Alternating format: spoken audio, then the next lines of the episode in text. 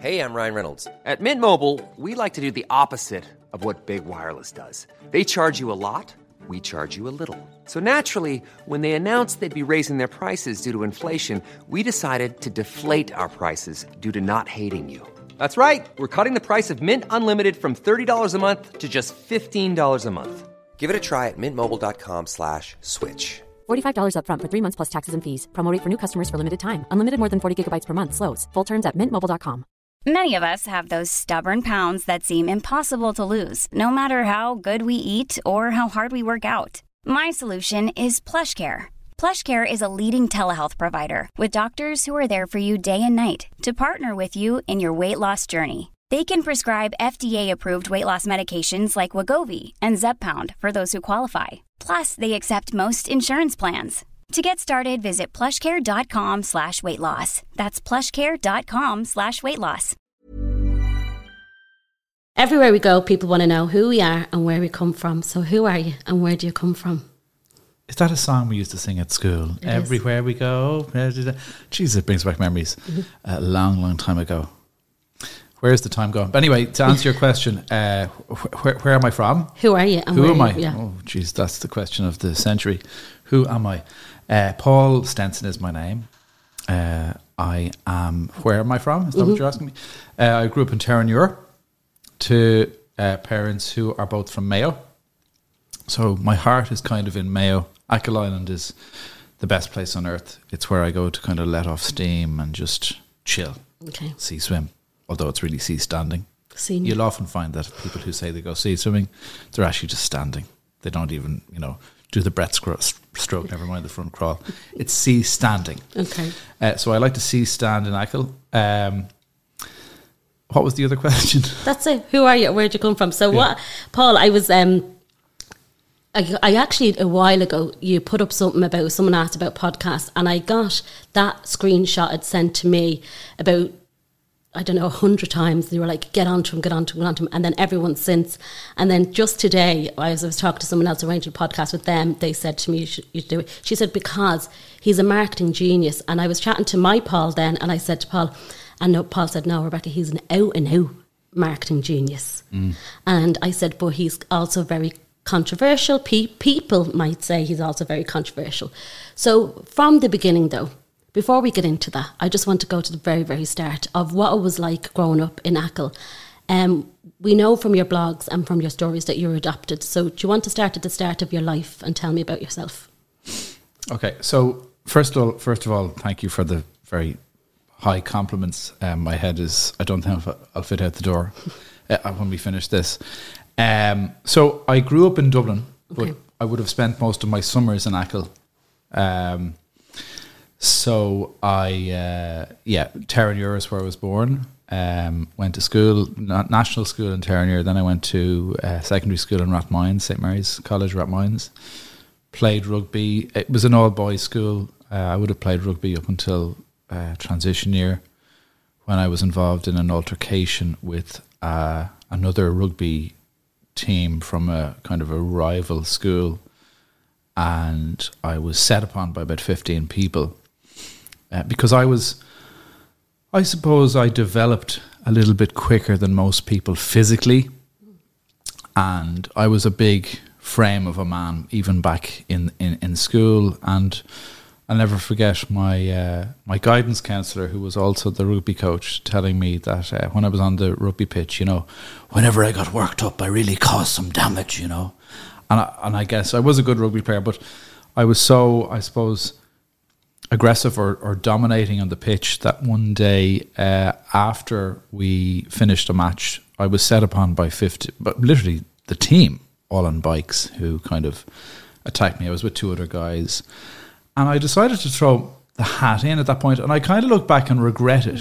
I, I, I, I'm, I'm almost ashamed of doing that because really I should have said, no, I'm not going to let this stop me. I did let it stop me.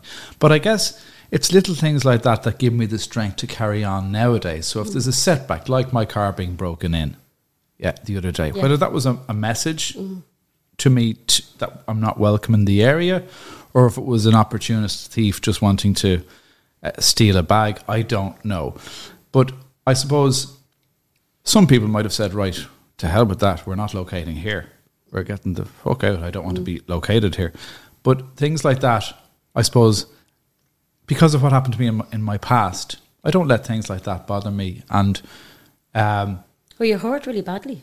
I wasn't hurt at all. Were you not? No, my car was hurt badly. No, when you were 15.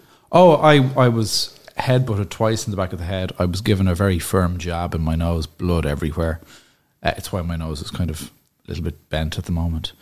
Um, so yeah, I was, I was, I suppose at that age, I was, uh, I was physically, but also I was like, yeah.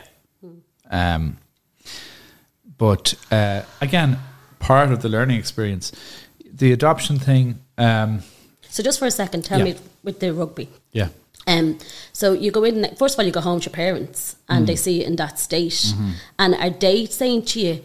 Because I do want to get into where you get where would you get this from? Like you know, um, were they saying to you, "Oh, Paul, no, give up," or were they saying, "No, go back in there tomorrow and show them"? You know, wh- what way do they feel about that? Um, I think they were pretty much indifferent about it. I don't think they were very much pushing me to carry on or, or, or pulling me back. Um, but they were very, obviously very upset by it, uh, just as much as I was. But um, no, I don't remember them being overly enthusiastic about me continuing or discontinuing. I, I, I couldn't really tell you, uh, Rebecca. And you said as that. well there that you were quite aggressive on the pitch, and you know, why do you think that you were like that? I would imagine that. So, like, I'm interested in psychology and I'm interested in human behavior and things like that. And I'd imagine that. So, I think you're probably born gay. I, I think it's a nature versus a nurture thing. And when you go to a kind of an alpha male rugby playing private school where it's all the lads, you know, um, I think there may have been an effort on my part to over uh, compensate for the fact that deep down I was a raging homo.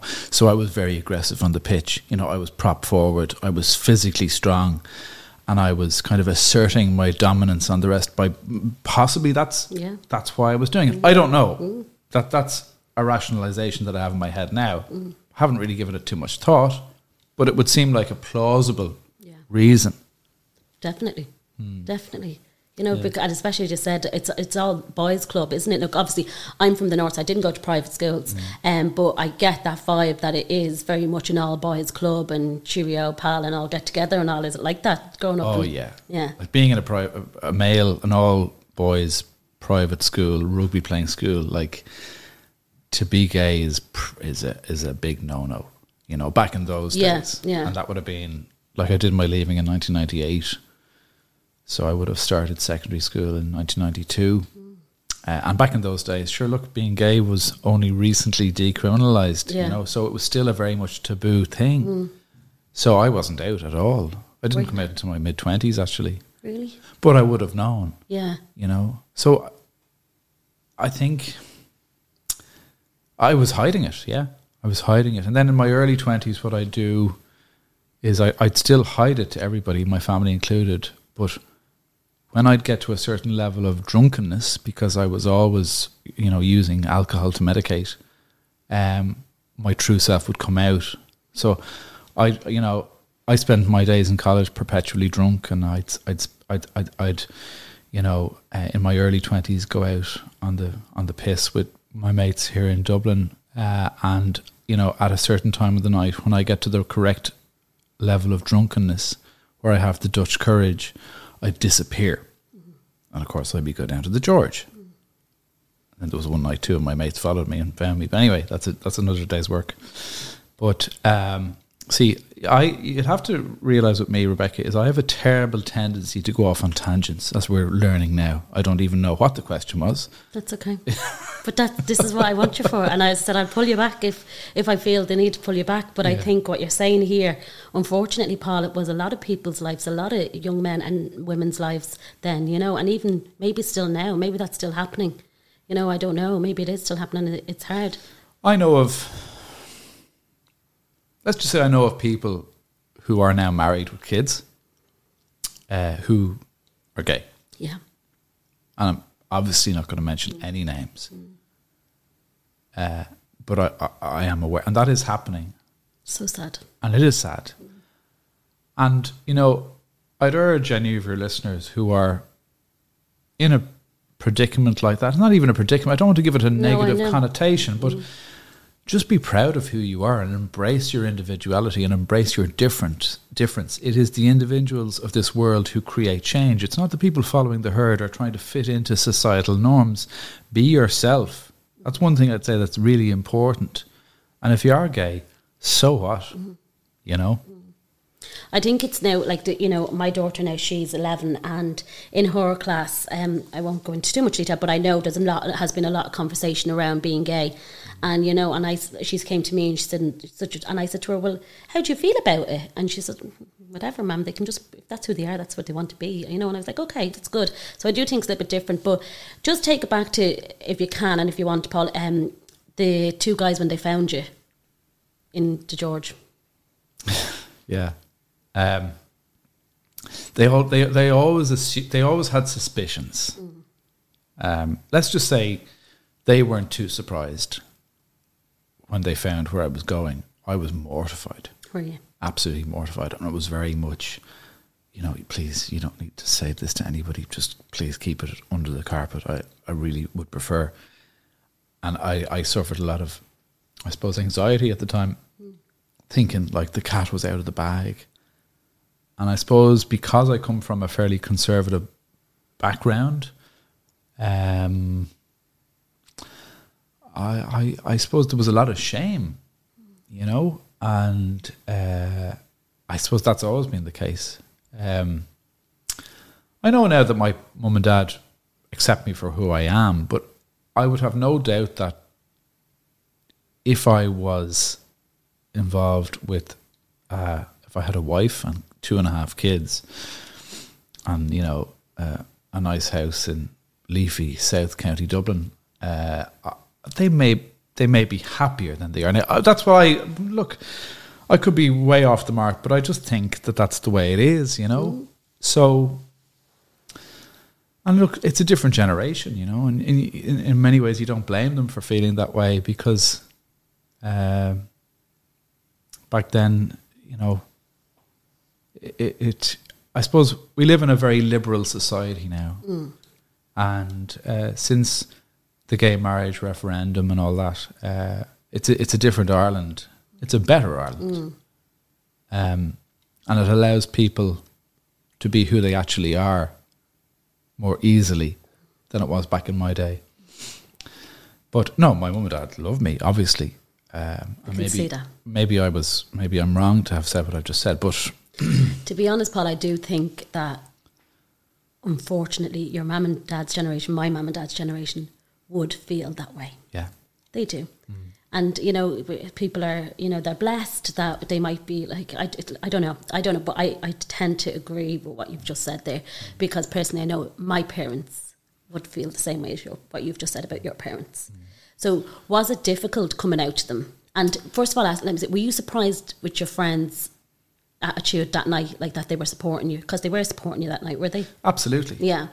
But one thing I'd say just uh, before we move on about the whole um, the parents thing, I think the Catholic influence on the parents is strong, and you know my parents were probably strong Catholics, and I think you know it's because of the teachings of the church that they are the way they are. Okay. Whereas the church is dominated by, I suppose, the biggest ring of homosexual men on planet Earth. And I, and, I- and, and, and, and, and I'm, I stand by that. I, I'm not saying that. I would think that a lot of priests are of the homosexual variety, and it's and that they pontificate from you know their high horse about how being gay is a sin, hmm. whereas they are actually that way inclined themselves. I suppose it's a bit like, you know, people who are overtly homophobic. You'd always question, hmm, strange, bit, bit, bit strange. Now I wonder, is your man a raging homo himself? A bit like that, you know. So I think there's a an irony there about uh, you know the Catholic Church's teachings when it's those who are doing the teaching that are actually what they are saying they shouldn't be. Sorry, I'm going off on a tangent No. again. Do you know? I like. I I absolutely value your opinion on that. I Mm. do value your opinion, and I wouldn't necessarily. Probably, I don't know whether I would agree completely with it, but I Mm. value your opinion on that.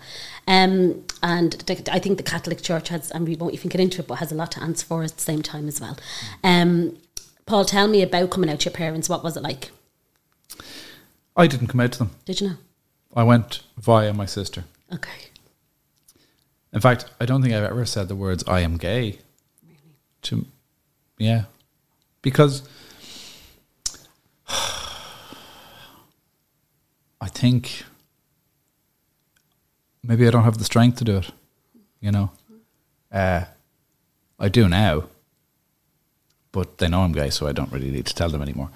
But I think the act of coming out is an ongoing thing. It's not. It's not like you can come out once and that's it. You're done.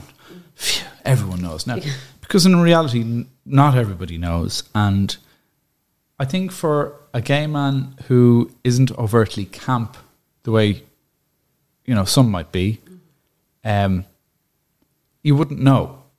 You know, you wouldn't necessarily know. Now, in many ways, being camp is an advantage because there's no question about it. They are gay. But being a man who appears to be straight acting has to spend his life coming out. Or a girl who's like straight acting. Because, right, you might come out to your family and you might come out to your friends, but, you know, little things like you're at a function and, you know, you're there with a friend who's a girl and someone, oh, this is your wife, is it? Or, you know, you're on a golf course if you play golf and, you know, are you married?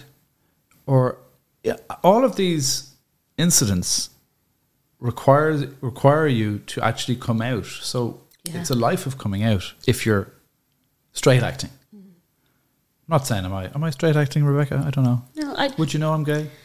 No, I don't know. I don't know. You know, it's it's terrible because you don't want to say to look at you, you wouldn't think you were gay. Like that's like bonkers. Do you know what I mean? Mm. But that's people's thought, though. At the same time, mm. it is. You know, mm. and like I recently I was at something and I said, "Oh, this guy was asking me for some details and all," and I one guy said to me, "Sure, he's coming on." And I said, "No, he's not coming on to me. He's gay."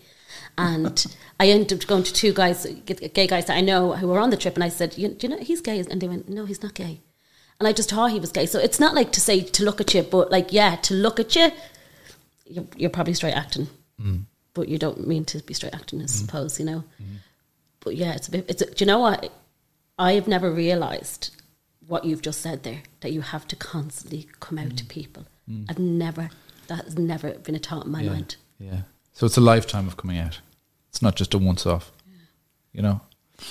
Um, but when I came out, so like,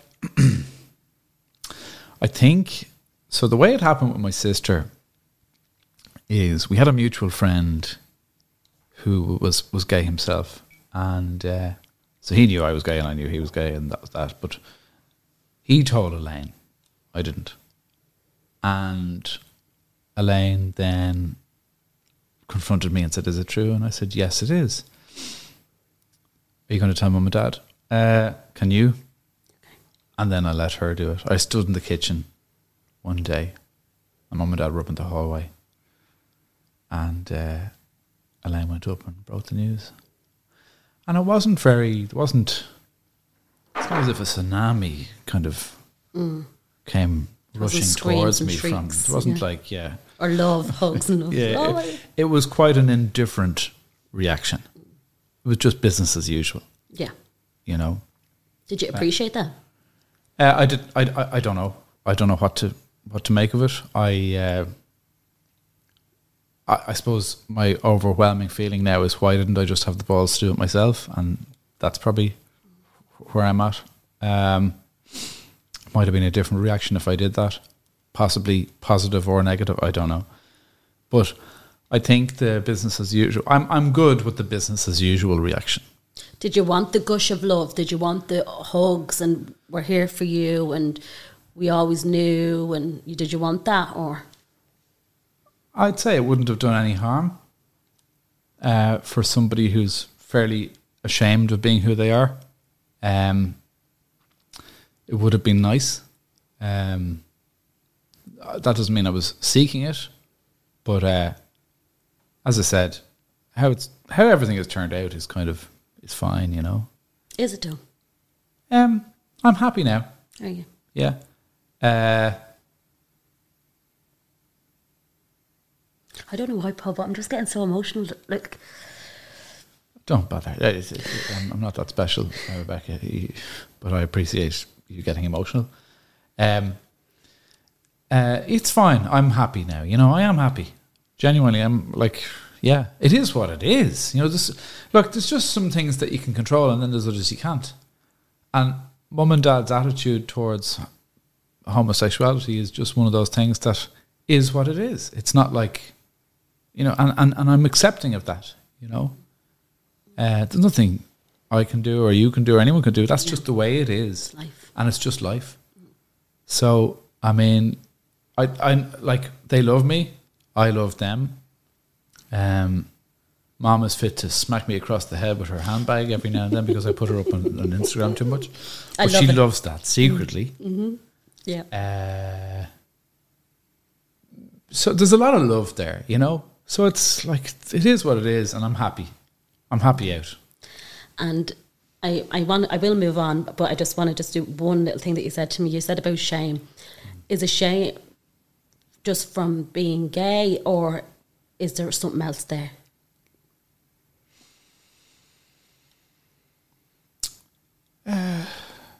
The- No, the shame would be would be my sexual preference. Um, I, I don't think there's anything else there. Um, are you you're trying to are you getting at the adoption thing? No, I'm not getting at it, but I'm I'm wondering is that and is yeah okay maybe I am getting at that. Is there is that something that you hold on to, or like at what age were you adopted? Did you know you were adopted? being adopted is like constantly at the back of my mind. It's like it's there. It's there's nothing I can do. It's it's it's something. It's some. It's something that I give thought to like every single day. Um. Um. But I've learned to kind of see it in a positive light, and you know, I, I do, I've done a lot of therapy in my time, and there was one particular therapist I had who was very much like telling me that I need to be proud of who I am, and by that I mean being gay, being adopted, etc., etc., being an alcoholic, all that. So, uh, he, he he kind of trained me or conditioned me to see that that's a strength and not a weakness, and I'll never forget that. And I'm very pre- very happy to have met that counselor. Um, but the adoption thing, there was always this feeling of being a little bit different, you know. Um, but now I'm channeling it in a in a in a positive way by owning it, and like, uh, what I do on online or uh, whether it's the White Moose or my own social channels or whatever it is, I'm kind of like, I have this confidence inside me that comes from my difference. Yeah, that's like that's pushing me on. Your like inner power. That's your that's your exactly. strength. exactly. And it is.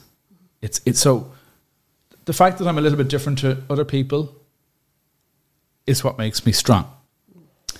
Um but I, I, I, I, I have an awful lot of self doubt as well, and I sometimes have an awful, an awful lot. Like I'm here, kind of whinging and moaning to you about why about the fact that I'm gay and adopted when there's people dying of cancer. You know what I mean? And I feel guilty. Yep. And uh, do you know, or know, pe- people dying of COVID or whatever it is, people who've been injured in wars or whatever. Like there's people a lot worse off than me, and I get consumed by this guilt that here I am saying, "Oh, look at me, I'm," you know. So that's part of me as well. I, I'm I'm quite a complex character, Rebecca, as- in case you haven't noticed, and. Uh, but in terms of the whole adoption thing, it's it's it's it's it's it's on my mind all the time. Um, Did they always tell you you were adopted? I never remember being told, which is a good thing. Okay. I never remember. I was like, it, wa- it was like, so there's, th- there's three in the family Paul, Elaine, Joanne. Paul and Elaine are both adopted. Joanne is the natural, the real kid. Biological, Paul. Ah, Yeah. Biological. Yeah, yeah. And, uh, but she's like my sister, She is your They're sister. both my sisters. She is your sister. you know. but you Um, should say that she is your sister. They are, yeah, yeah, yeah. But uh, we were Elaine and so Joanne was born, but Elaine and Paul arrived on the scene, and that was the expression always used. You arrived on the scene. It's interesting that the word "scene" was used when I'd later go on to. Maybe that's why I'm a raging homo. Is it, Rebecca? Uh, mind you, I don't like the scene anymore. Hate the scene now. The scene is the most judgmental space on earth, really. And I mean the gay scene. Oh, I can imagine. Everyone thinks, you know, gay bars are free from judgment. You can go and be gay and no one will judge. They are the most judgmental space. People looking you up and down. What are you wearing? You know, all this. Anyway, going off on another tangent. We'll come back to that. Come back to that. Uh, so Elaine and Paul arrived on the scene, and that was the story we were fed from. I must say they managed it very, very well, you know. And uh, although there was a time where Elaine and I were rooting in the attic and we found some identifying information about our biological parents. And Elaine found a ruby ring from her mum, and I was distraught over that. It was terrible. It was I really horrible imagine.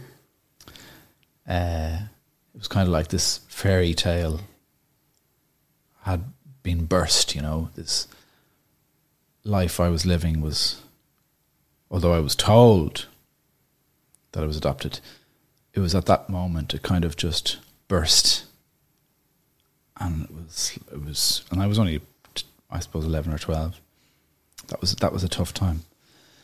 But, uh, no, the shame, Shame of being adopted? No, not really. It's the shame of being gay. Adopted? Nah. No. Not, not shame. I wouldn't associate No, the word no, shame No, not shame with with that. Tell me at 11 and 12, and you, like, how did you deal with your emotions then? On my own. Um, Elaine didn't seem too perturbed by it. She was kind of almost happy about it. I was in a bad way. And, uh, like, I think I did say it to mom, would have said it to dad.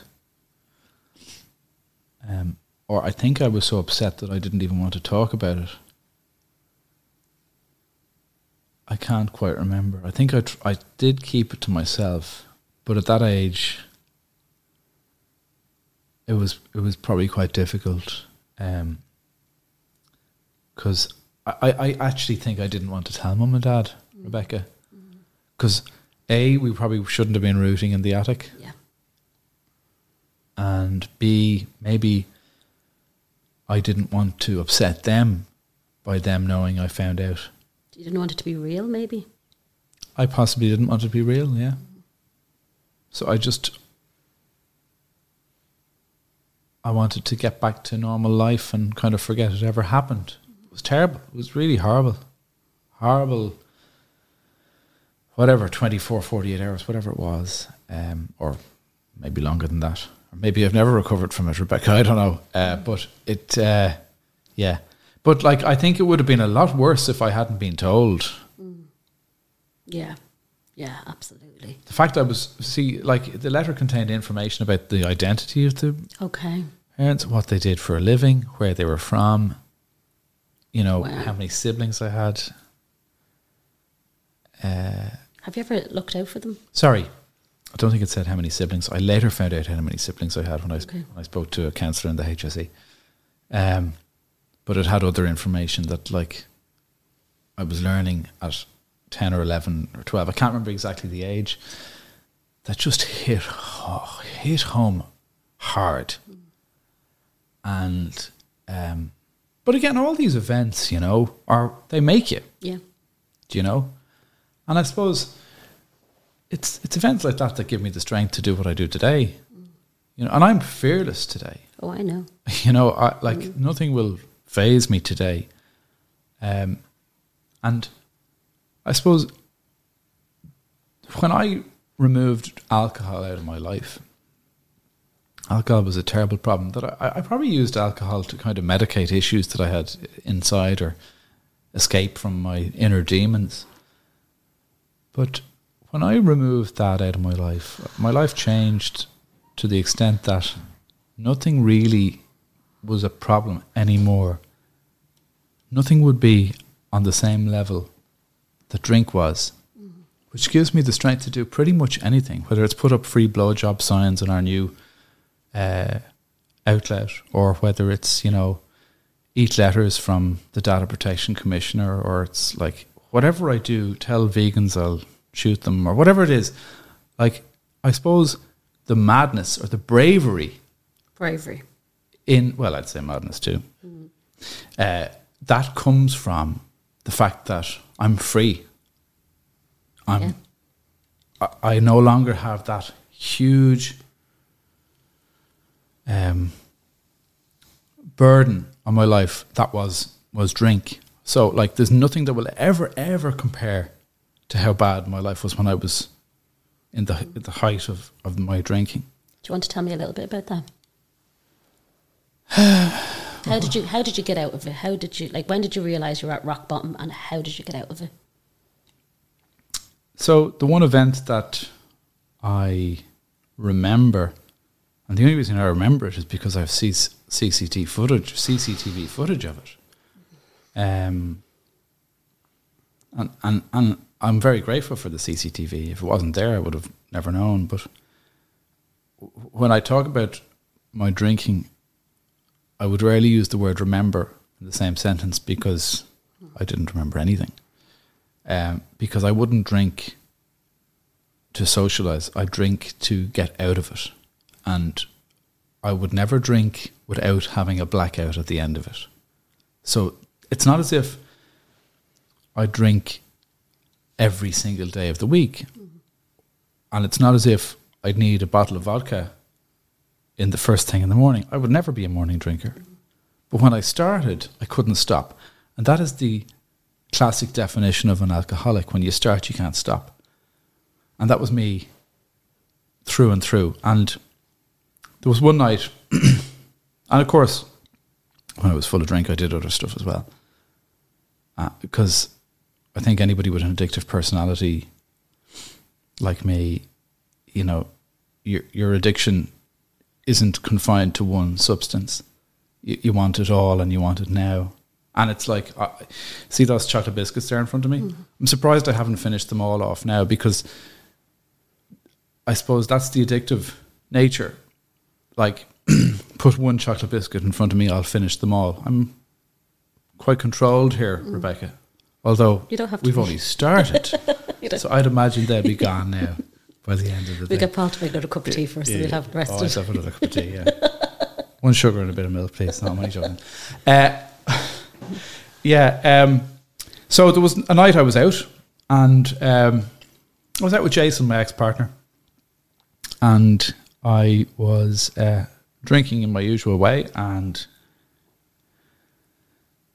taking whatever it was, whether it was ecstasy or coke or whatever it was, or probably a combination of both, and. Uh, I fell down the stairs in the Dragon on George's Street from top to bottom. I had to be escorted out. Uh, Jason tried to get me in a taxi. No taxi would take me, so I we got a rickshaw from George's Street to Phibsborough, Charleville Lodge, and because that's where we were staying that night. Or no, we weren't. We were staying in my house, which isn't too far from Charleville Lodge. But my, we always left my house keys in the hotel because I'd probably lose them Yeah. if I went out.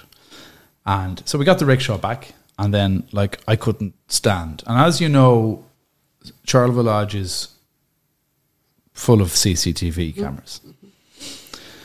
So I stood outside uh, while Jason went inside to get me my house keys, and he sat me down at a bench, and I fell off the bench. And there was a customer of the hotel uh, who saw this. And she came out, an American guest, I think. and she was lifting me up. Now I was the manager of this hotel she was staying in, and here's a guest of the hotel helping me off the ground with Jason, so that I could walk home like after that, and. Jason told me this happened the next day, and I said, You're joking. And then something made me look at the CCTV. And when I saw that, it was like, That's it. I can't do this. You know. And I gave up. But I've, I've, my life has been a little bit like a roller coaster. I give up for months, then I slip. Then I give up for months again, and I slip. And there was another time I was out in Chernobyl working in a, an orphanage and uh, just doing a voluntary thing for a weekend and with a group of people and uh, we were drinking heavily out there and I'll never forget sitting in one of the wards with a kid who was like wow it was it was it was like the, I, I don't know if you're familiar with Chernobyl or what Yeah. happens out there uh, but like because of the disaster that took place back in 1980 what, was it 1980 or whatever uh, like kids that are born from then are, are often you know born with deformities but th- they're not kept by the parents they're just automatically shipped into this orphanage um, and I was sitting there with this beautiful child who needed all the love he, I think it was a he, yeah, could get. And here's me more concerned about my hangover. And I thought there's something not right here. So that was the first time. So there's been periods I'm, I've been off it. So the first time was actually Chernobyl had happened before Okay. the American guest uh, incident. So there's always like things that happen to stop me, but I do slip. Now, what I would have done in the past was I would have counted the days. Oh, I'm eight weeks sober. Or I'm eight months sober. I'm a year sober. I'm 12, uh, 13, 14 months sober. I, I don't do it this time. I'm not counting anymore Yeah. because I don't think it's linear. I think it's like I'm very into mindfulness now. I'm very into meditation and I think living in the moment. Like Rebecca, all we have in this life is the here and now. This is all we have. What's happened in the past is gone. We don't know what's going to happen in another hour. This moment now, me looking at you and the tears coming down your face I know. You're sending me over the edge. we have, and, and so that's that's the importance of mindfulness, and that, I practice that a lot these days. So I don't count. Oh, I'm 60, 60 days sober. It's like I'm now sober, and I'm not going to drink today. But that's it. Tomorrow doesn't really matter. Neither does yesterday. Today, now, I'm not drinking. That's what helps me. Good for you. It's a good coping mechani- mechanism. Yeah. But you are very brave to. I'm going to get Paul to make tea now in a second. Wherever he's gone. Yeah. Um, you were very brave to actually go and look at that CCTV. That must have been. You must have had courage to. Or did you just go, I'm just going to look at it? I think the way I felt at the, at the time um, would have made it beneficial for me to look at it because I was at rock bottom anyway. And I think I needed to see it to confirm in my mind that this is not the direction I should be going in life. So, yeah, there was a bit of bravery there. Um, but I'm I'm I'm I'm glad I did take a look at it that day. Good for you. Good for you. Can I have a chocolate biscuit? Go on, we're going to break. Yeah, we're going to make tea now. Um, so we just took a break and had a little cup of tea there. Um, and so can I just before I and I am going to move on. So you didn't go to AA. You haven't done anything like that. You're just doing it yourself. I did go to AA. You did, did you? Yeah. I did. Um, I I I tried AA, um, but I uh, I see a counsellor uh, every week, one on one. Now during COVID, um, that kind of fell by the wayside because you know you couldn't. the- COVID was challenging for me, um, as it was for a lot of people, and I think um, people with addiction issues, like I think the addiction services calls going into them were like doubled or tripled or something like that during COVID because we have this thing. I have this thing with my counselor whereby we talk about being plugged in. So if you're kept plugged in, whether that's going to the gym, or whether that's going to meetings, or whether that's doing meditation, or mindfulness, or you know whatever it is, sea swims or sea stands, that's a way of keeping plugged in. Okay. Back in COVID, at the start of COVID, back when we thought we were all going to die, which was like, if you remember the 1st wave, it was like we were unsure were we actually going to survive this. Seeing all these army trucks over in in um, Italy carrying thousands of bodies to the to the morgue, it was like we didn't know what was going to happen. But the gyms were closed. um, the counselling sessions ended. Um, the meditation classes ended. The sea swims, you weren't allowed outside 2K. So I live in Phibsborough, there's no sea within 2K. And all these things that would have kept me plugged in disappeared. And I struggled big time in COVID. Um, so I then, a few months later, started doing online Zoom counselling classes, or courses, or t- uh, sessions. Did that work? Does that work? Um, it does. I was very skeptical skeptical about it at the at the beginning. I was thinking, you know, who am I talking to here? Who's listening in? You know, uh, Would you be paranoid about that?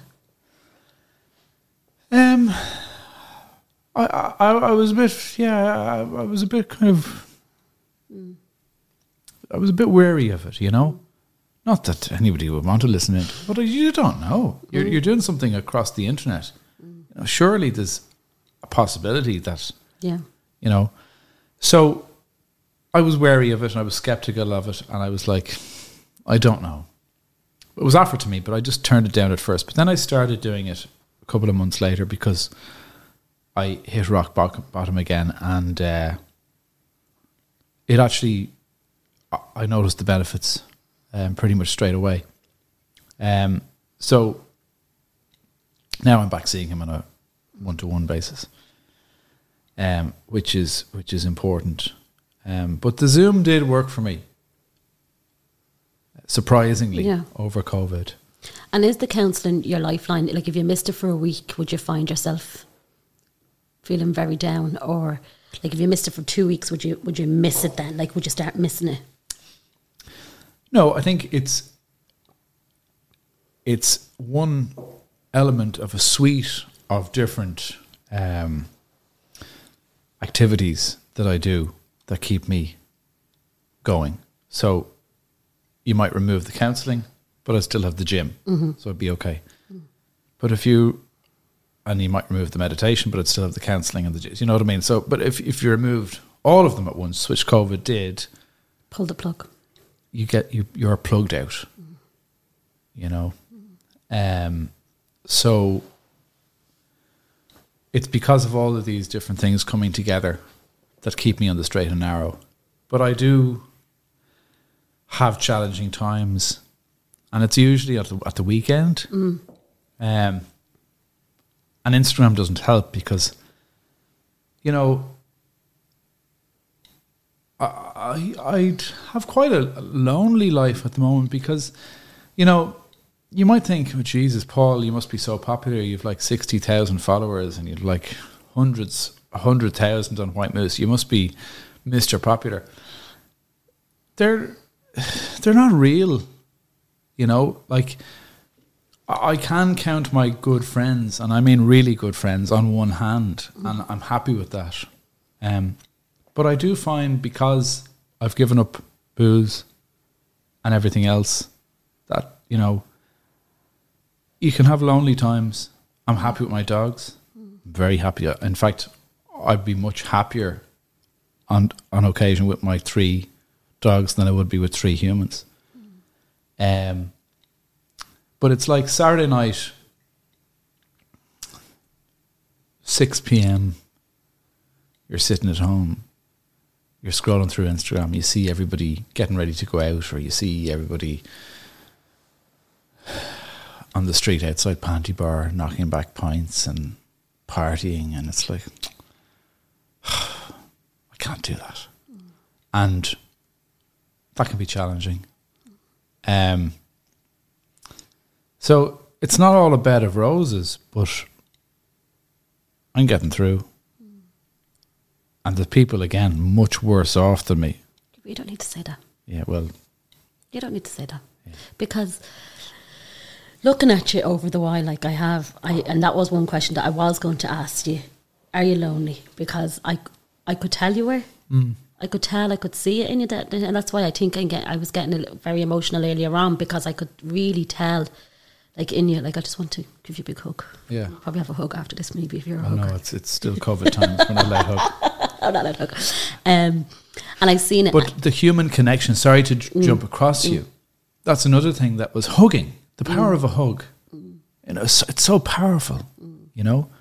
And during COVID times, we weren't allowed to hug Yeah. each other. We weren't even allowed to shake hands. We weren't even allowed to be within two meters of each other. Mm-hmm. And that's another thing. The human connection went, as well as everything else that kept us plugged in.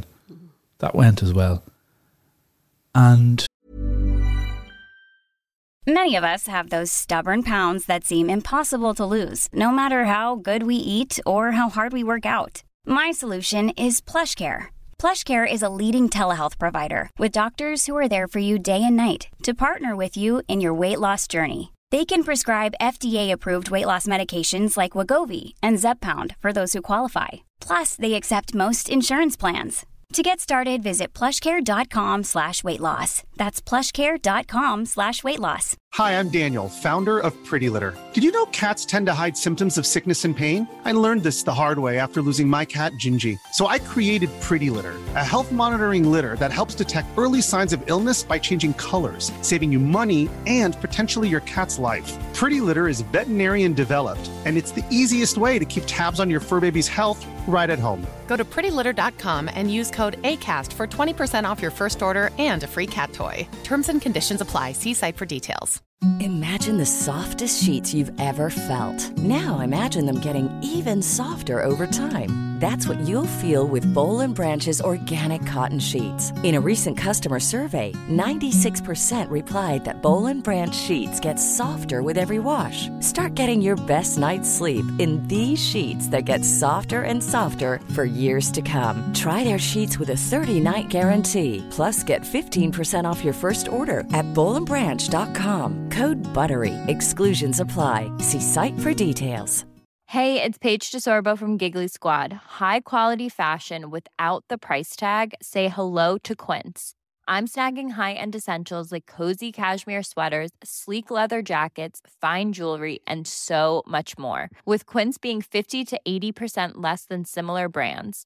And they partner with factories that prioritize safe, ethical, and responsible manufacturing. I love that. Luxury quality within reach. Go to quince.com slash style to get free shipping and 365 day returns on your next order.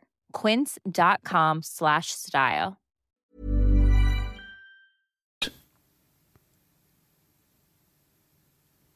that wasn't nice. It was awful. Mm. It was really, really the pits. Like it was awful. Yeah. Anyway, sorry I've interrupted you. No, you're fine. That's that's okay. I let you. I have to say, like I said it off camera, I just remind me of my husband. I don't know. You're just the same manners as him, like so. You, you Yeah. remind me of Paul quite a lot. Um, He's much better looking now. well, I won't offend you in the grave.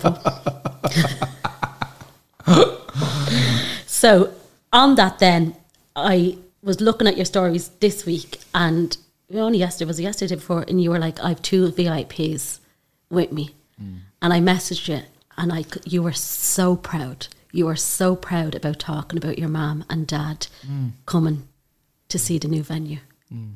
and I loved it. Mm. And I think you know, I know you're saying that your followers aren't real, but I think like so many people would have had the same emotion I had watching you and watching that story. And this is what I want to move on to. Also, your mum.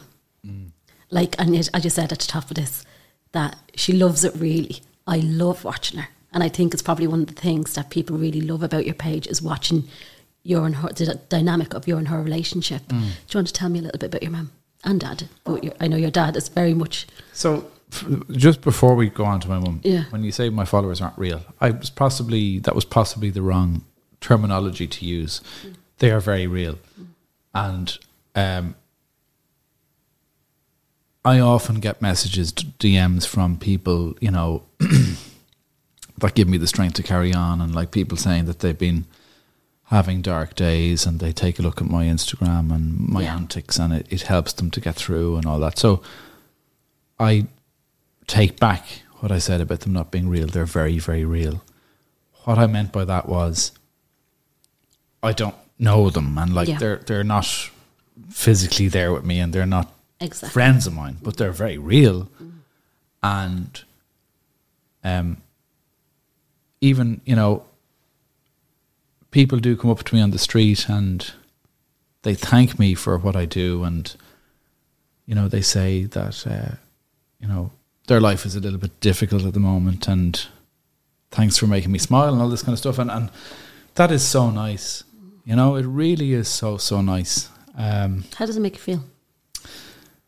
it, it makes me feel that what I'm doing is is working, and you know, I had I'm not going to say an existential crisis recently, but I I kind of I was off Instagram for about a month there because I was in a bad way mentally, and I was consumed with very very deep anxiety, and it wasn't nice at all, and I was kind of going through a bit of a a rebirth, or I was searching within myself to kind of see why do I do Instagram?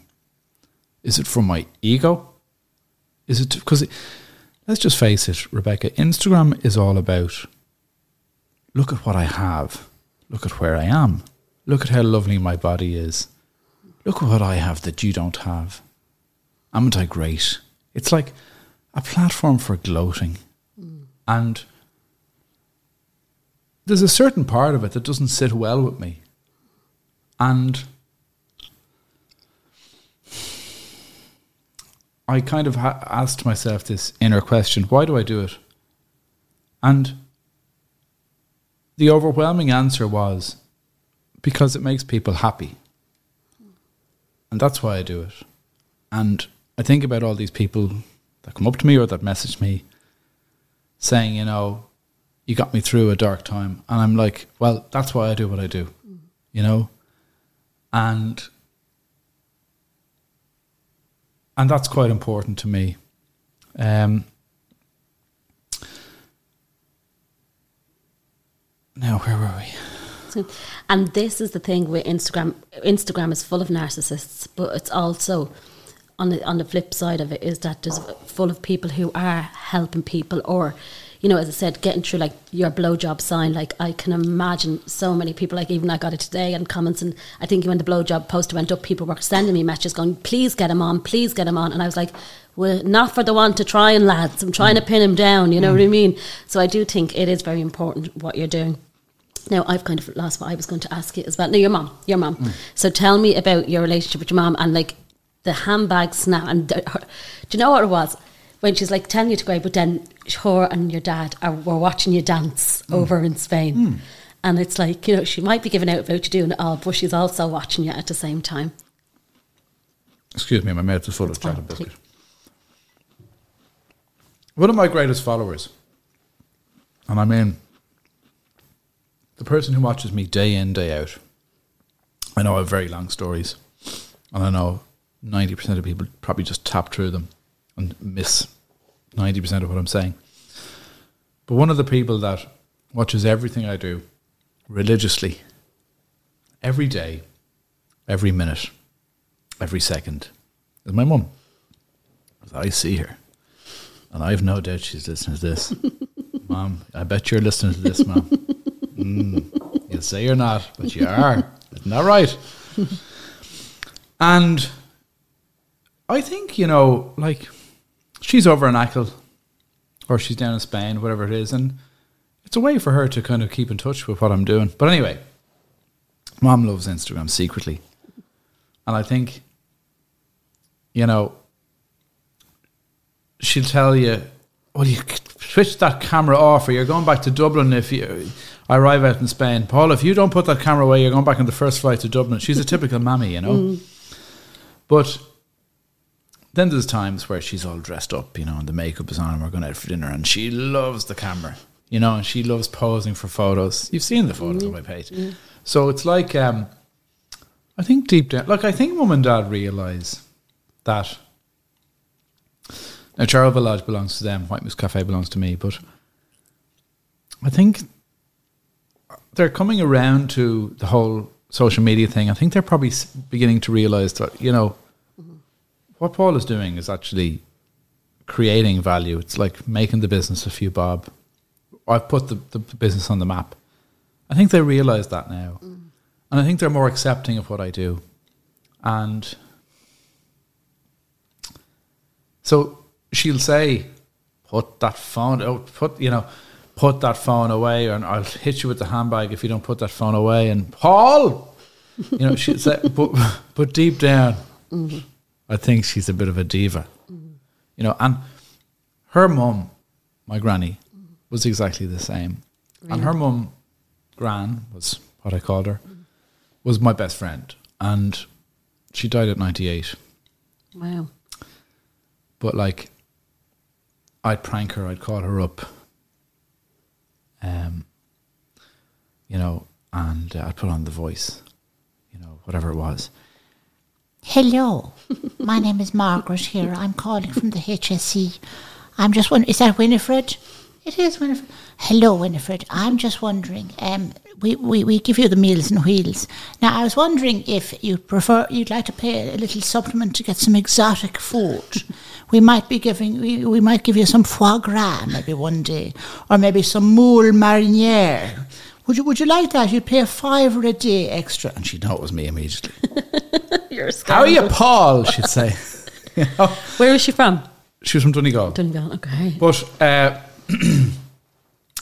she's very, Mama's very like her, and uh, like we'd we'd mess all the time, and you know, there'd be times I'd go up and bring Gran out for lunch, and the Meals on Wheels lady would be arriving with her lunch, where I'm actually bringing her out to the pub for lunch, to the dropping weather somewhere. So I'd kind of have to hide, and there was this kind of like pantomime, you know. Don't let her see me. She- I'm not. You're staying here for lunch, Gran. Okay, the Meals on Wheels are coming, you know and and so my relationship with my gran now she never knew I was gay. Okay. Now I'd imagine she had suspicions because she was constantly at me about female friends that I had to see Yeah. were we involved romantically. Um, and I think that's an, a sign that maybe she did know. But um, mom is very like her. So I, I, our relationship is kind of similar. Um, Was she strict growing up? mom, Yeah. dad was the strict one. Yeah. um, mom kind of defers to dad a lot when it comes to matters that involve strict being strict. Um, so I, I know where you're coming from. She she comes across as quite a strict person at times, um, but no, she wasn't overly strict. And then tell me about your relationship with Elaine. Were, were you close? You, how what- how many years difference between you and Elaine? Um, a year. A year. Okay. And then, like, what's your relationship like? Are you closer because you're adopted, do you think, or has that got nothing to do with it? I don't think it should have anything to do Yeah. with it. Um, in reality, uh, I don't know. I, I, I, I- I don't think the fact of us being adopted really plays a part in our relationship. Not on a conscious level, Yeah. anyway. Yeah. Um, Are you close, we- close brother and sister? You you seem very close on Instagram. Um, well, we fight like cats and dogs, you know, as any brother and sister does, and um, you know, she can annoy me and I can annoy her, and Are you protective of her? I was always protective of my sisters. Yeah, always. Um, even as a child, And the difference between Joanne as well. Joanna's a year younger than again. Okay, God, quite close. Fair play Mm. to your mum and dad. Fun house. Yeah. So they had three under three. Jesus Christ. Pulling me hair out, I'd be. Yeah, yeah. Um. So, uh, but I get on well with both of them equally. Um, I suppose when we were growing up, there might have been a slight difference. I might have been more pally with the Elaine, and but now as we get older, it's kind of Washes away everything. What you just Doesn't it? need each other, each other more. Yeah. I think in older years and whether you fall off in your 30s, 40s, I think the older you get is when you really need family. yeah, You need your brothers and sisters around Yeah. you. yeah, That's what I think now. yeah. Um, so let's go on then to uh, Charleville Lodge. So, did you know? Did you what did you study in college? Is that what you wanted to do? Did you know you were going into the family business? Tell me about that. So I went through different phases of my life uh, in terms of what I wanted to be. Okay. So when I was in secondary school, there was a phase where I really wanted to be a doctor. Imagine Imagine. your bedside manner. I think I was watching too much ER, to be honest with you. Remember ER? yeah, George big- Clooney and Yeah, your other man. What was his Yeah. name? Ethan something was it? Yeah, I, I, I was watching a lot of ER, Okay. and I wanted to be a doctor. Then there was a time I wanted to be a TV presenter Okay. because I was watching too much Pat Kenny on Right. Kenny Live or the Late Late Show. You a fan? I like Pat Kenny, yeah. No, not he's not everybody's cup of tea, but I like his interview s- style. I like. Uh, I, I I used to like his flamboyant jackets. That wear, Yeah, you know, yeah, I was like, I like his presenting style. Um, I listen to Newstalk a lot. Um, then there was a time where I considered becoming an actor. Right. Um, I suppose the, the common theme with all of these things is one of performance. You're performing, and I think um, what I've ended up being is a performer. And I suppose in the absence of knowing exactly what I wanted to do around my leaving cert, um, I decided to go for the safe route, which was hotel management because mum and dad were in the business. So I went to the Shannon College of Hotel Management. Okay. Um, I did my leaving in '98. I got 295 points. Fair play. Well, I didn't get enough points to get into the Shannon College of Hotel Management. I needed two honors. I didn't get the two honors. So the next year I repeated and I got five points less, 290 points. But I got two You got two honors. Okay. Yeah. all right. I failed like so many different Yeah. things because uh, and I got into Shannon, but that year I kind of was going through a difficult patch, and I think I only went into I went to Ashfield College to repeat my leaving, but I think I only ended up going into school about probably less than fifty percent of the time. I probably spent the other fifty percent in bed, um, or drinking, and. Um, so that's what got me into. So I did hotel management anyway in college, and here I am. Yeah. And so, other like I'm going to talk about. I am going to talk about the controversy and the stuff that you do to, as we said, genius or controversy, but it's all in one. It's all in the same ball as such. Um, how important for you then was it to go out on your own with the White Moose, and then do you break it to the parents? I'm going to do this, and was there support and so on? So I suppose I've always wanted to, like, I have a famous phrase, and that's like, "Go big or go home." And I always wanted to be um, successful, and I always wanted to kind of make it on my own. And uh, mum and dad, they had a very successful business, but it was only one business. I wanted multiple, and I want multiple. and I'm on the right track, I guess, and um, I want to make it big, and 2015. So I started in Charleville Lodge 2003. Charleville Lodge is a guest house, and it has 30 rooms. Let me just think if I can remember the actual blurb. Charleville Lodge is an elegant Victorian terrace of houses located in the Phibsborough area of Dublin City. It boasts 30 well appointed guest rooms. That was from a video I did back in the day. Jesus, what a terrible video. Oh my God. I'll have to look the video Yeah. up. I looked like, I don't know, I'm not even going to say what I looked like. You have the beard? No. I had a, a I had a goatee. Okay. Oh, it was terrible. I had long hair. Back in the day, I actually had some hair. I had a kind of part. I had a fanny split and a goatee and glasses. I looked hideous. like, you Oh, know. Did you if someone said that's a serial killer, there you'd probably believe it. You know, I looked terrible. Oh God, I'm a bit like Benjamin Button. I get Yeah. younger as the years go by. I looked like twice my age back then, and that was Mm. ten or fifteen years ago. But uh, yeah, so that was back in my normal days. Mm. Charleville Lodge, an elegant Victorian terrace. That then I kind of got settled in. So I went to the Merrion first. I was fired from the Merrion Hotel. Oh, here I could be here all night. I know. Tell me why you were fired from the Merrion. Tell me that, because that's, I'm sure, interesting. So some people may already know this story, but I uh, I was on duty at half five one morning. I was a supervisor in private dining, not conference and banqueting, because in the Merrion it's called private dining. And uh, I uh, was out the night before.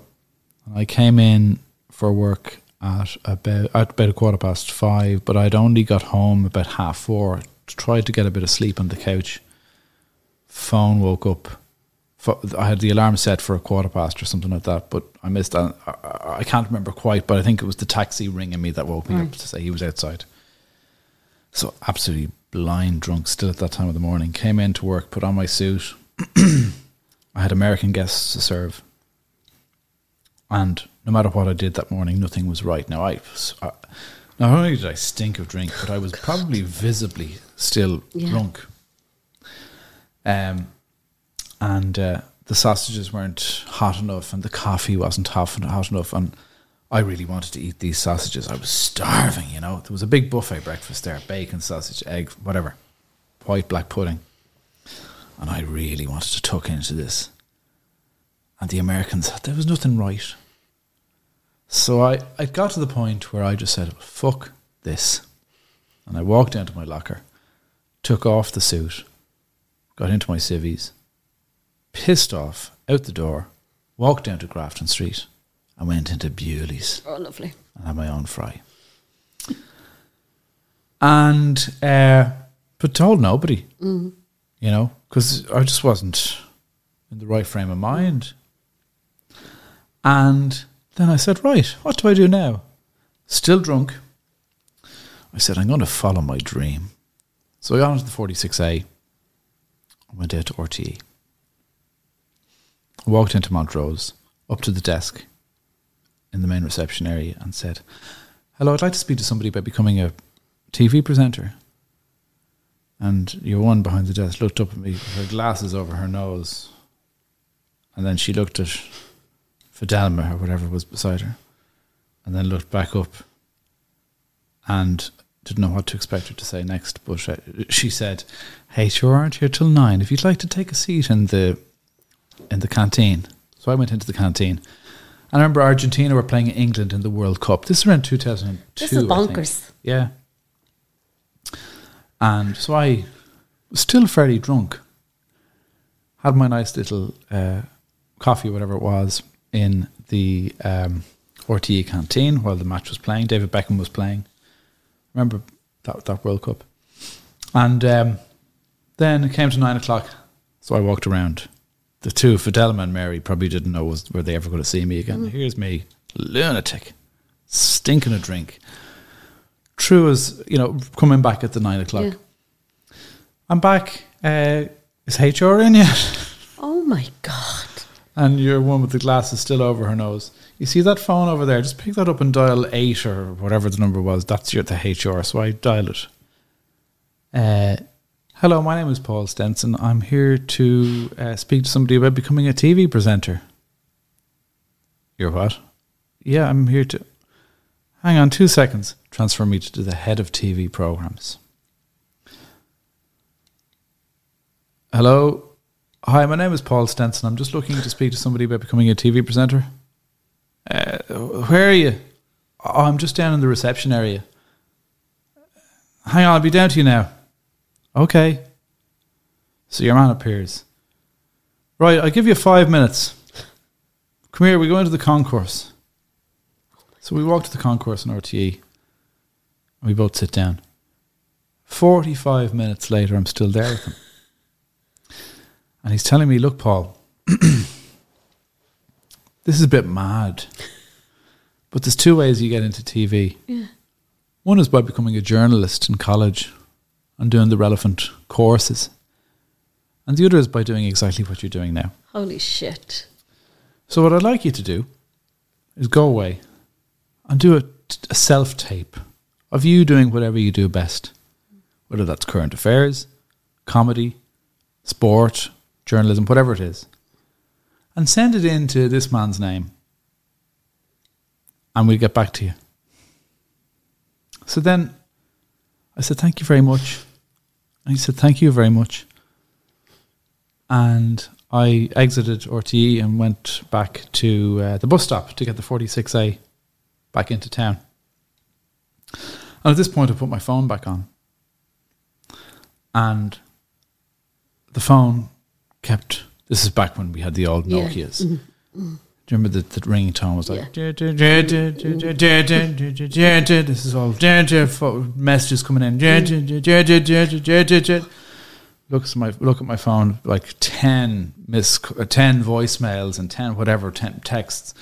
So then I ring the voicemail and it's like the general manager of the Merrion, the HR director of the Merrion, the you know duty manager, the security manager, all looking to see where I am. Am I injured? Did I fall? Is everything okay? And I'm like, oh god, this was part of my college placement, by the way. Oh my God. So um, I said, "Oh, I'm just going to go home. So I got the 46A 6A into town, got the 15 back to my house, went up to my bed and hid from the world. And uh, then my mum comes through the front door and I hear the phone ring. And I hear my mum downstairs. Hello? No, Paul's gone to work. He, yeah, he went this morning. He's not there. Oh, hang on, I'll check upstairs. Can't do the sound effects of my mum Oh walking my up the stairs God. now, but imagine my mum The walking up. terror of her as well. Yeah. Well, it wasn't so much I was terrified. No, of, being terrified. Like, yeah, yeah, yeah. Her wor- worried, sick Yeah. of what, where I am. like you get that phone call, your child's Yeah. supposed to be working, they're not yeah, in work. Yeah, yeah. You know? But they were in work and now they're not anymore. Yeah. What has happened? Yeah. So uh, she comes through the door, phone in hand, director of HR on the phone. Now just imagine. So I'm hiding under my bed. I peep out the cover, and I'm like gesturing to her. No, no, no, no. I don't want to speak. To, I don't want to speak. And Mum is like, "What in the name of Jesus is going on here?" and of course, Kathy, who's the HR director on the phone, can probably hear unless my mum has put her on mute. I don't even know if that was a thing Yeah. back in those days on these uh, phones. But uh, so I just kind of gesture, no, no, no, no, no, no, no, no. So she she doesn't know what to do. So in the absence of knowing what to do, she hands me the phone. I just hang up. Oh my God. Paul, what's going on? Oh, please, mum, just get out. I can't. I can't do this. Okay, are you, are you? And it was just like, so I was fired for that. Oh my God. Then I was later reinstated because it was part of my college. I was in fourth year college. Was suspended from college for a year because I did that. Um, but then I was reinstated as a telephone operator in, on the switchboard in the Merrion, downstairs, um, away from human contact. I was like put down in the dungeon. All you do is answer phones. You don't see anybody. You don't come into contact with anybody. You're down there. So I did my time as switchboard operator. And then I I expressed an interest in becoming a receptionist in the Merrion reception desk. And I actually, after two weeks, I got it. And Yeah. then I was there for a number of months. And then I was uh, eventually brought back to the bar where I had worked for three months previously in my second year placement, but that's a long story. Anyway, so then I spent the next two and a half years in the Merrion, and it was the worst two and a half years of my life. I don't like five star hotels because the people who go into them, now some of them have a lot of money, but others go in to pretend they have money, mm. and they're the ones who click their fingers, mm. and they're the ones who give off this impression of wealth and mm-hmm. superiority, when in fact they haven't got a penny to their name, and they treat you like a not a person but a number or a role. You're not a you're not Paul Stenson. You're the bartender. You're not important. Make me a pint of Guinness and shut up, type of thing. Awful. But you know what I mean? And I, I. I, I, yeah, I'm- yeah, I've seen it. so, I've seen it. and that's why that has never happened ever in any of the White Mooses. I value all of the staff as much as, I, in fact, probably more than I do customers. To be honest with you, Oh, you can because tell. I've learned. Mm, Yeah, you can see that. With Um, so then I went into Charleville Lodge in 2003, and now I kind of had carte blanche to do what I like, you know. But I took it easy, and I was Because you paid your dues, because they'd seen dues. you as did- paying your dues. I served yeah. my time. Yeah, yeah. and I went into work for my my parents. So things were a bit more loose, you know. But I kept it I kept it tame for the first few years. Uh, What's the first controversial thing and backlash thing that you did? the Garth Brooks. yeah, tell me about that. So back when do you remember Garth Brooks was supposed to play the five concerts? Yeah, And he was and he wasn't and he was and he wasn't. So I got so my one of my best friends at the time was working in Croke Park, the catering right. um, company that did Croke Park. And he said to me, Paul, I'll just give you a heads up. We've been asked to order in all the all the stuff. It looks like the con- all five concerts are going ahead. Right. This was before anyone knew. So I took it upon myself to go onto the Charleville Lodge Facebook page that had about 3,000 followers and say, I can't tell you exactly how I know, but I can confirm for definite that all five Garth Brooks concerts will be going ahead. Likes, shares, comments coming in thick and fast. So much so that like news outlets started doing stories. Does, does this hotel know something we don't? Her.ie, Joe.ie, the Journal, um, all of the RT, all of these news outlets, and then about two or three hours later, RTE nine o'clock news breaks the news that they're not happening at all. So I put up one. So what do you do? Yeah, yeah, Do you say the page was hacked? yeah. Do you like delete the page? What do you do? I put up one word, oops, right? And that was the beginning. That one mm. word, oops, was the beginning of my social Where did you learn that, Paul? I didn't learn it anywhere. There's some things you don't learn. There's some things you just have inside. There's a devil inside of you that's waiting to be unleashed. And where did I learn it? Okay, you could you could bring it back to those years in the Merrion where I had to bite my lip, and I had to nod, and say yes, sir, no, sir, three bags full, sir. And then I was loose in my parents' business, and I was allowed to. So it was like I was unleashed, and that's so I didn't learn it anywhere, but it came from that place. Mm. And that word oops was the beginning of it all. Because I started, people were, you know, trolling me and hating on me, and I started lashing back the way I do now. And people found my retaliation or my rebuttal mm. to these hateful comments quite funny because I try to be comedic in what I do and what I say, in, especially in the comments section. I, it comes from a place of comedy. I don't really argue over facts. Yeah. I just and I and I always think like a six year old child when I'm when I'm answering comments on Facebook. I think like what a six year old and I don't have any like. I just I just go with the first Yeah. thing that comes into my head. It can be often very very inappropriate, but it can be often very very funny, mm. and I suppose it's because it's coming from a business page where people would expect this business to treat the customer as always right, that it's even more comedic. Mm-hmm. Do you get me? Mm.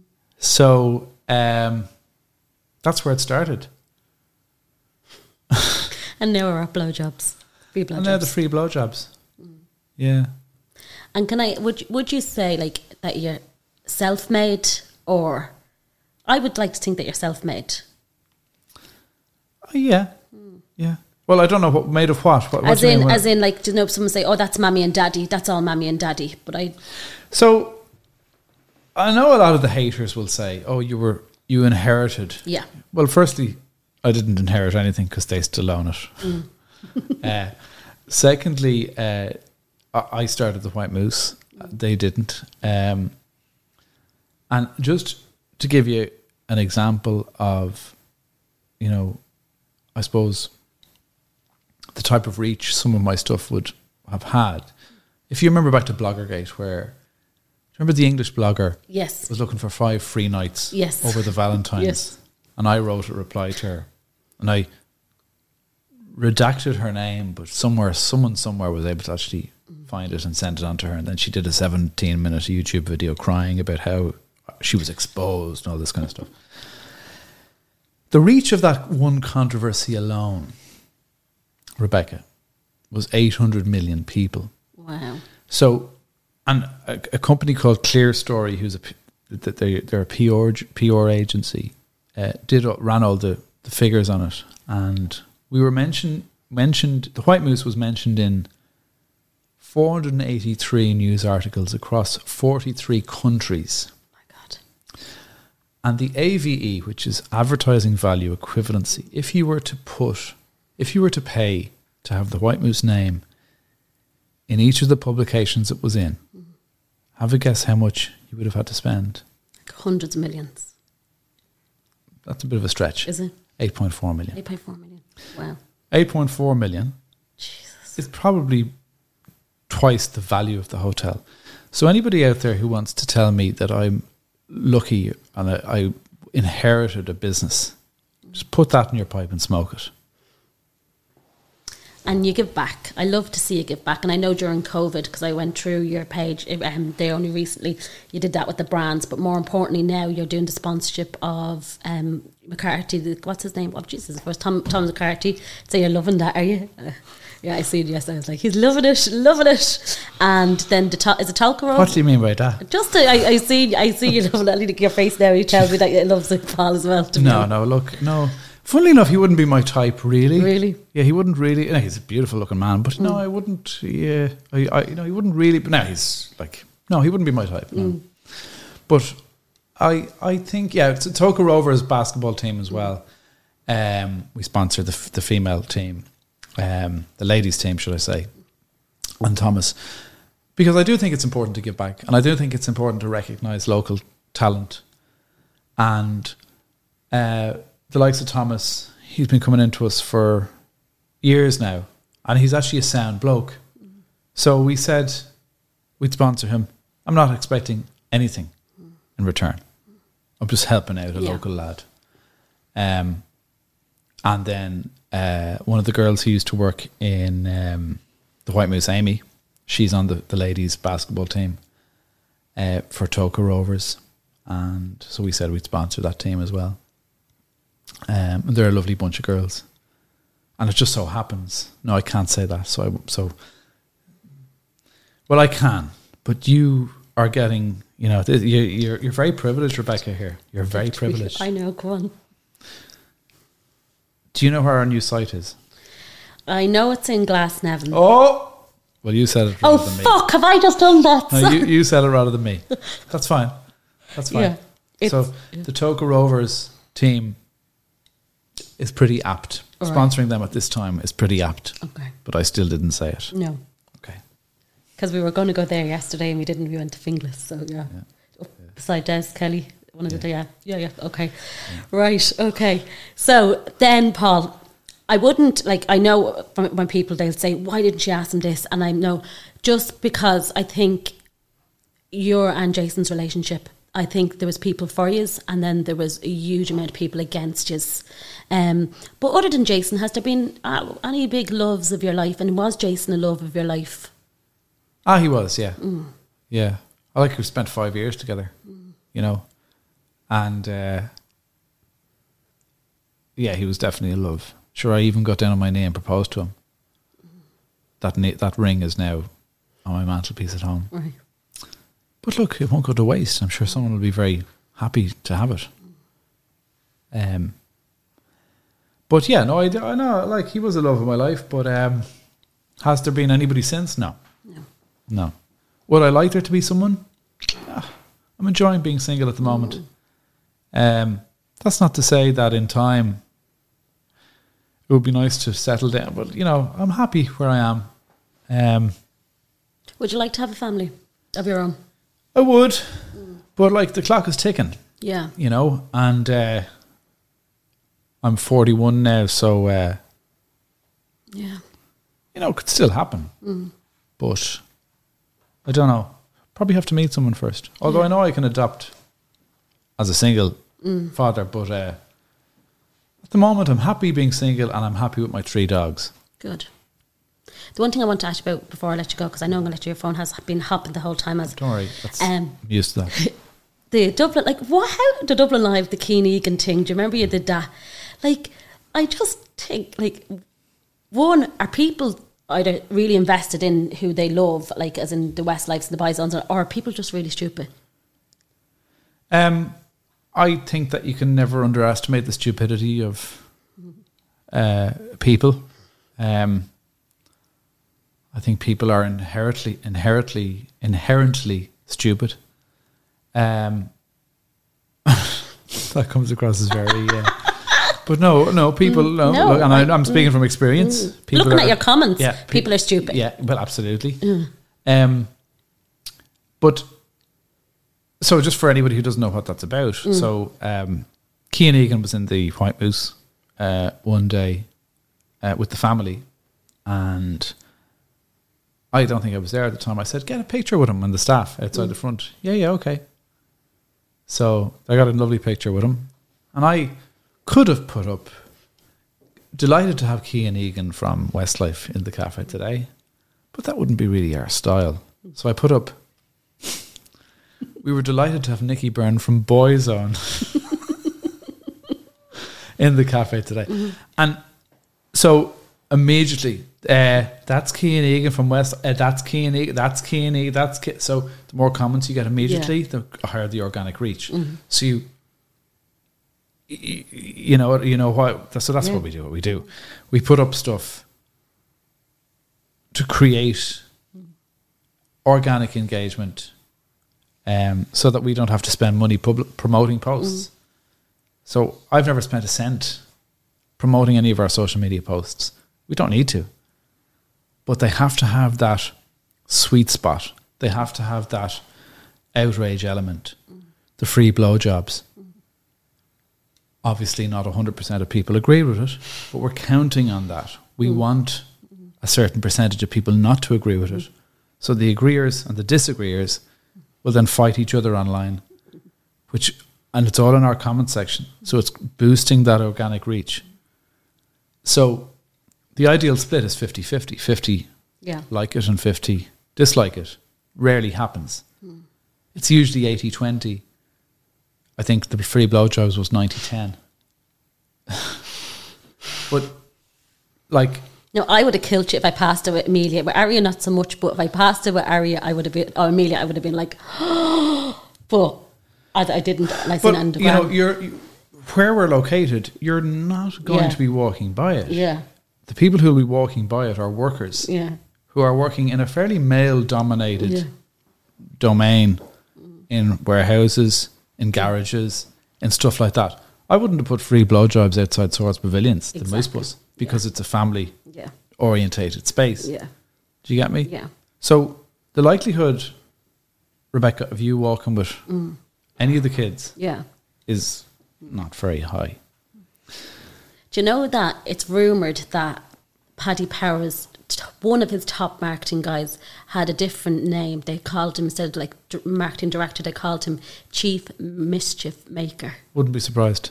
and that was his what he was called. And I have to say, of the White Moose Cafe, you are the Chief Mischief. Yeah, yeah, I'll Maker. take that.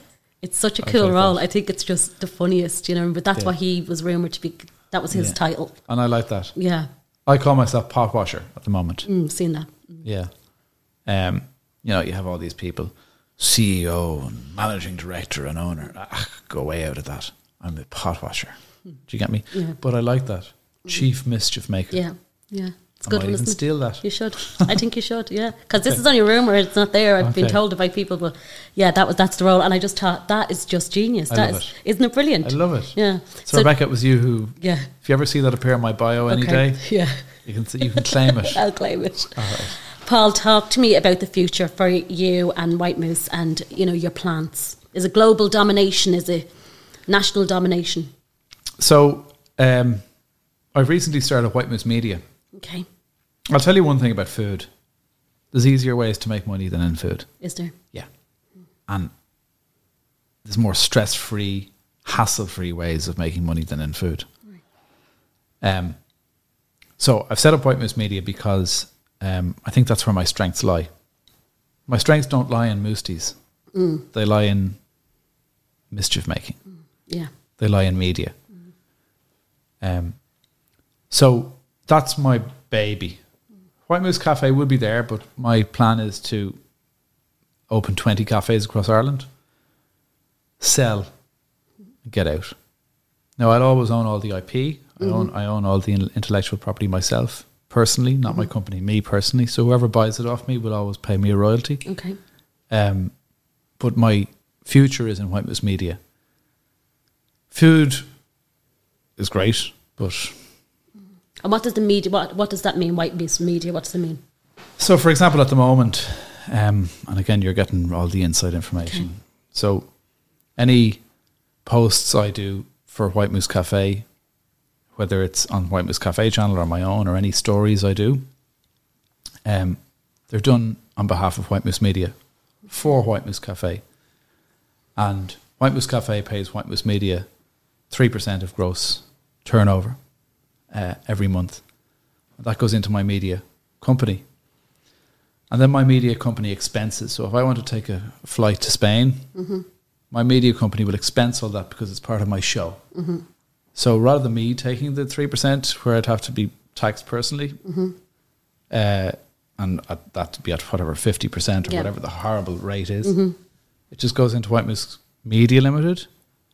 And I Very can, good. If I want to buy a suit, it's a costume for the show.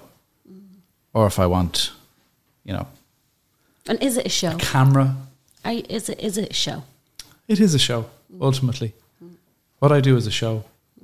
It's like a reality TV show, if you like. Um, Would you say the greatest show? I would say it's the best show in the world. I love you. I swear to God. uh, so, yeah, And on that note, Paul, we leave it there. thank you very much. Thank Rebecca. you An for- absolute pleasure. Thank you very much. Thank you for coming here and sitting down and allowing the girls to come in and say hello to you. And all. My mother in law's just interrupted us now, so thank God we're finished. Um, but Paul, thank you so much for sitting down with me. And I, this will go out Monday, and I'm sure everyone will be delighted to listen. If, if, they, if they make it to the end and they're not bored They won't be. stiff by halfway. Okay. Thanks, Thanks, Rebecca. Paul. Talk to you soon. Hey, it's Paige DeSorbo from Giggly Squad. High quality fashion without the price tag. Say hello to Quince. I'm snagging high-end essentials like cozy cashmere sweaters, sleek leather jackets, fine jewelry, and so much more. With Quince being 50 to 80% less than similar brands. And they partner with factories that prioritize safe, ethical, and responsible manufacturing. I love that. Luxury quality within reach. Go to quince.com slash style to get free shipping and 365 day returns on your next order. Quince.com slash style. Imagine the softest sheets you've ever felt. Now imagine them getting even softer over time. That's what you'll feel with Boll and Branch's organic cotton sheets. In a recent customer survey, 96% replied that Boll and Branch sheets get softer with every wash. Start getting your best night's sleep in these sheets that get softer and softer for years to come. Try their sheets with a 30-night guarantee. Plus, get 15% off your first order at bollandbranch.com. Code BUTTERY. Exclusions apply. See site for details. Hi, I'm Daniel, founder of Pretty Litter. Cats and cat owners deserve better than any old fashioned litter. That's why I teamed up with scientists and veterinarians to create Pretty Litter. Its innovative crystal formula has superior odor control and weighs up to 80% less than clay litter. Pretty Litter even monitors health by changing colors to help detect early signs of potential illness. It's the world's smartest kitty litter. Go to prettylitter.com and use code ACAST for 20% off your first order and a free cat toy. Terms and conditions apply. See site for details.